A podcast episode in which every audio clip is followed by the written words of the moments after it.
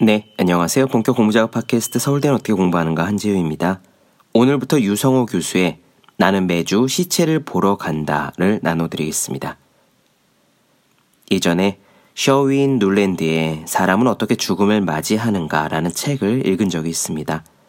의사가 쓴 책인데 제목 그대로 사람이 죽게 되는 경우들을 담담하게 설명해 놓은 글이었어요. 알츠하이머, 폐렴, 심장마비, 에이즈, 그런 병명들이 쭉 이어지고요. 폐렴이 왔을 때 사람은 어떻게 되는지, 협심증과 심근경색이 무엇이며 그것이 어떻게 심장마비로 진행되는 것인지 등이 상세하게 설명되어 있었습니다. 과학 서적이었죠. 재미있을 여지는 사실 별로 없었습니다. 문과 출신에다가 생물학이라고는 고등학교 때 공통과학 배운 게 전부인 저에게는 그 내용도 어려웠고요. 그런데 이상한 일이 있었습니다. 죽음에 대한 책을 읽다 보니까 뭔가 정신이 번쩍 들었어요. 예를 들어 심장 질환에 대한 부분이었는데요. 지금 내가 과체중이라면 내 심장을 둘러싼 혈관 벽에 지방이 끼어 있다는 뜻이고 그건 곧 나이가 들수록 그 혈관이 점점 더 부담이 된다는 의미면서 그러다가 어느 날 그 혈관이 순간적으로 꽉 막히면 심장의 한쪽 구석에 피가 통하지 않아서 부분적인 마비가 일어나고 그 마비가 풀릴 때까지 산소를 공급받지 못한 심장의 바로 그 부분은 영구적으로 죽어서 나는 죽음에 한 걸음 가까워진다. 라는 내용이었는데 그 부분을 읽는 동안 저절로 과식을 안 하게 되더라고요. 다른 수많은 다이어트 책들보다 훨씬 나았습니다. 신기하죠? 우리는 누구나 죽습니다. 다만 그 사실을 애써 기억하지 않거나 아니면 잊고 사는 것 뿐입니다. 죽는다는 사실을 생생하게 떠올리기만 해도 우리는 절대로 일상을 헛되이 보내지는 않을 거예요. 저는 죽음에 대한 책을 읽을 때마다 그것이 의사의 책이건 환자의 책이건 간에 늘 정신이 번쩍 드는 그런 경험을 했습니다. 비슷한 의미에서 이번에는 죽음에 대한 작은 책을 가져왔어요. 서울대 의대 법의학 교실의 교수님이 쓴 책인데 그것이 알고 싶다 프로그램에도 자문역으로 자주 등장하셨던 교수님이라고 합니다. 책 자체는 얇고 작아요. 가볍게 금방 볼 수 있는 볼륨입니다. 하지만 그 내용들은 가볍진 않더라고요. 늙어서 병으로 죽는 자연사뿐만 아니라 자살과 타살 혹은 사고사를 다루는 외인사에 대한 내용까지 함께 들어있기 때문일 겁니다. 시신을 부검하는 법의학 교수님인 책이니까 말이죠. 몇 번에 걸쳐서 짧게 나누어 드리겠습니다. 오늘은 딱딱하지만 죽음이란 무엇인가 하는 부분을 다루어 보겠어요. 죽음에 대한 사람들의 생각이 역사적으로 어떻게 바뀌어 왔는지, 그리고 과학적으로 정의하는 죽음이 무엇인지를 읽어보겠습니다. 죽음이라는 것이 딱 한순간에 일어난 일이 아니라 일종의 프로세스라는 이야기가 인상적이었습니다. 직접 들어보시죠. 바로 시작하겠습니다.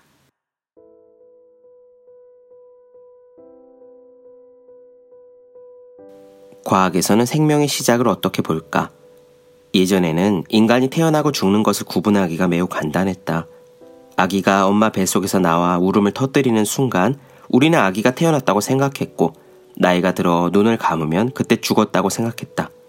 어려운 문제가 아니었다. 그런데 지금은 삶의 시작이 언제인지 죽음의 순간이 언제인지 정확히 알 수 없게 되었고 이에 따라 혼란이 가중되었다. 생물학적으로 인간 탄생의 여정은 이렇다. 여성의 생리 주기에서 마지막 월경이 있은 후에 대개 2주쯤 뒤에 배란이 일어나게 되고 이때 남녀가 사랑을 나누면 남성의 정자가 여성의 난자 속으로 들어오게 된다. 예전에는 이때 무수한 정자 중에서 행동이 빠르고 힘센, 즉 1등을 하는 정자와 난자가 결합한다고 생각했는데 사실은 그것이 아니다. 정자는 일종의 팀을 짜서 움직인다고 알려져 있다. 즉, 다른 무수한 정자의 희생으로 하나의 정자가 기회를 얻는 것이다. 그렇게 해서 여성의 나팔관에서 수정이 이루어지는데 그 후 수정된 난자와 정자가 다시 자궁 쪽으로 돌아가는데 대략 일주일 정도가 걸린다. 일주일을 두고 자궁으로 천천히 움직이면서 두 개, 네 개, 여덟 개 이렇게 반반씩 쪼개지면서 수정란이 되고 그 다음에 자궁에 딱 붙게 되는 것이다. 그런데 이때 자궁벽에 잘 붙지 못하고 그냥 쓰러지는 수정란이 절반이 넘는다. 이렇듯 임신이 된다는 것은 생각보다 힘든 일이다.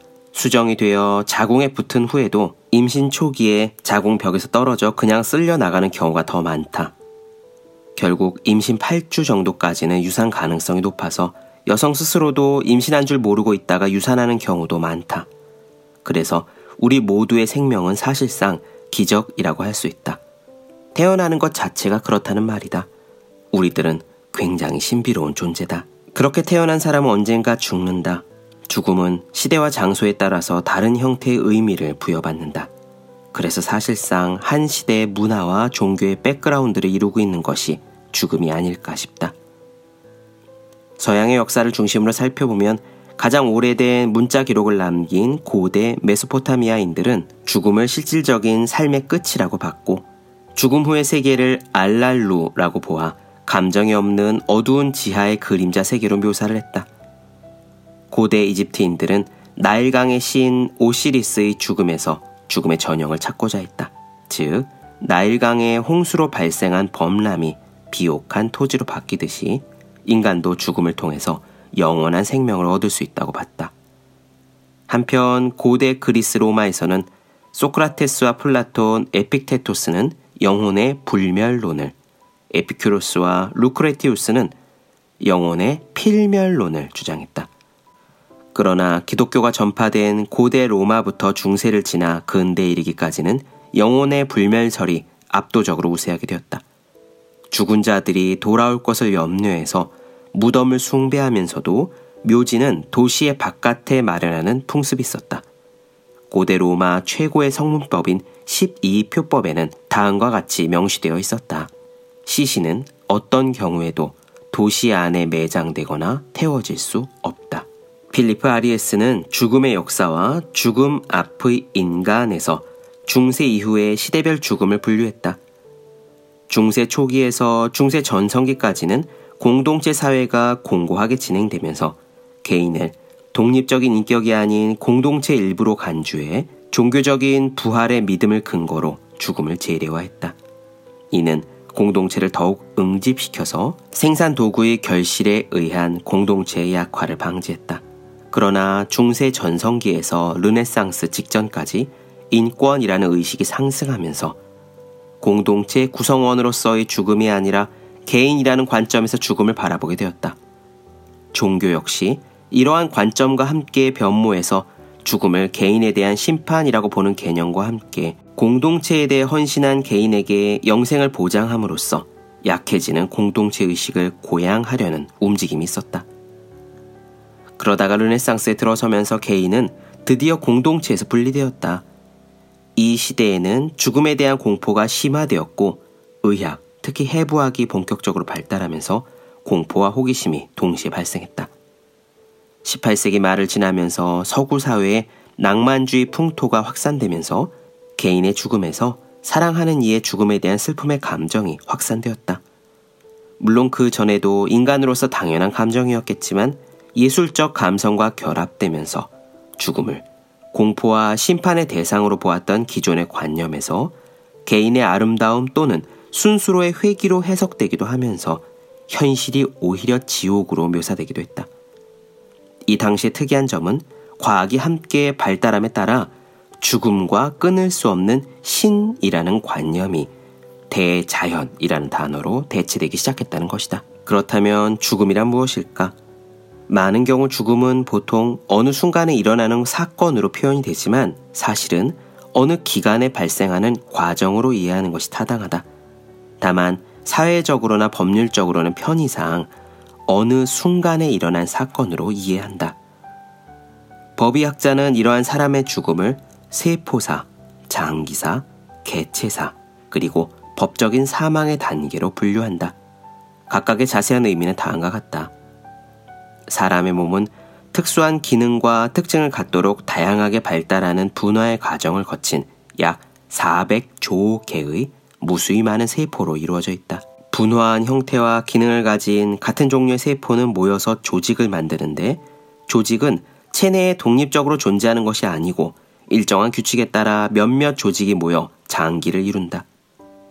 개체의 죽음에는 우선 전신의 생명 기능이 극도로 약해져서 객관적으로 살아있다는 징후를 증명하기 어려운 가사 상태가 선행하게 된다.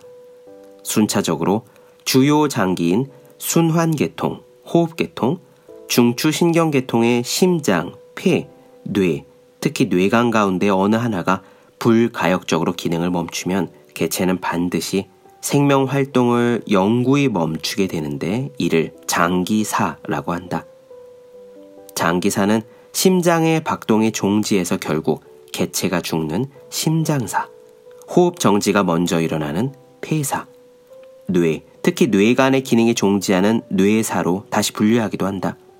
이 중 심장사와 폐사는 오래전부터 죽음의 정의로 사용돼서 심장이 멈췄다, 숨을 거두다 등으로 표현되어 왔다. 이렇게 장기가 사망하면 그 다음에 세포들이 사망하게 된다. 심장이 멈췄다고 해서 세포가 바로 다 죽어버리는 것은 아니라서 사망 직후에는 각막이라든지 뼈를 이식할 수 있다. 이러한 장기가 불가역적으로 정지를 하면 개체로서의 생명 활동은 필연적으로 종지하는데 이를 개체사라고 한다. 이러한 개체의 죽음은 바로 한 개인의 죽음으로서 법적으로나 사회적으로 사망을 걷는다. 이렇게 사망 판정을 받은 뒤에 동사무소나 지방자치단체에 가서 사망 진단서나 시체 검안서를 내면 사망자의 모든 권리와 의무는 사라지게 되고 사망자로 확정받게 된다. 그리고 이 사망 진단서나 시체 검안서는 대법원과 통계청으로 간다. 대법원에서는 가족 관계를 정리하게 되고 통계청에서는 사망 원인을 조사함으로써 사회적 장치를 만드는 기초 자료로 쓴다. 즉, 만약 통계청에서 수집한 사람들의 사망 원인 1위가 암인 경우에는 정부가 암을 예방하고 치료하는데 국가 예산을 쓰게 되는 것이다.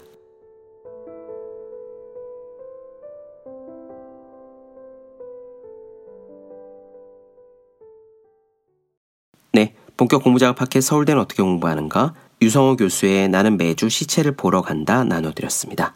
더 많은 이야기가 궁금하신 분들은 제 유튜브 채널 서울대는 어떻게 공부하는가, 네이버 블로그 생의 즐거운 편지, 다음 카카오 브런치 한주의 브런치, 인스타그램 해시태그 서울대는 어떻게 공부하는가 검색해 주시면 좋겠습니다. 또 공부하시는 모든 분들을 위해서 어떻게 공부하는 게 효율적인 설명을 혼자 하는 공부의 정석, 그리고 책상에 올려두기만 해도 공부하고 싶어진 360 홍콩 캘린더, 아직 읽지 않으셨다면 꼭 읽어보셨으면 좋겠습니다. 분명 도움이 되실 거예요. 그럼 오늘 여기까지 하겠습니다. 전 다음 시간에 뵐게요. 여러분 모두 열심히 공부하십시오. 저도 열심히 하겠습니다.